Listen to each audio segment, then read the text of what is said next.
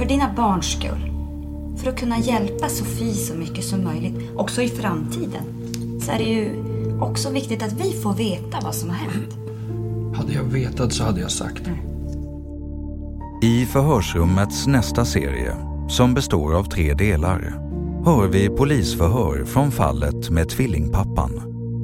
Det är i februari 2015 som en nio veckor gammal flicka kommer till akuten. Det är ju stora delar av hennes hjärna som har försvunnit. Jag tror inte hon ser någonting heller.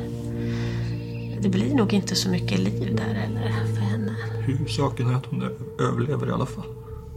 Är det det?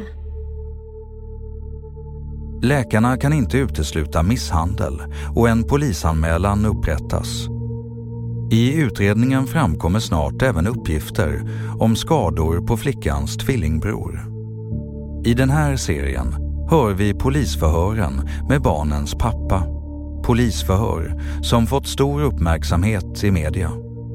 Som resultat av att du sitter och håller tyst Simon, det är att det ligger två små bebisar jätteallvarligt skadade utan sin mamma, utan sin pappa. De har inte någon som helst trygghet där de är nu för att du och din fru liksom sitter här. Och du säger inte ett jävlaste dugg. Inte ens det förtjänar dina barn tyckte du.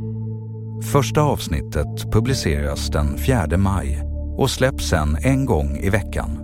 Och du som är plusmedlem har redan nu tillgång till samtliga delar. Bli plusmedlem genom att gå in på länken längst ner i avsnittsbeskrivningen.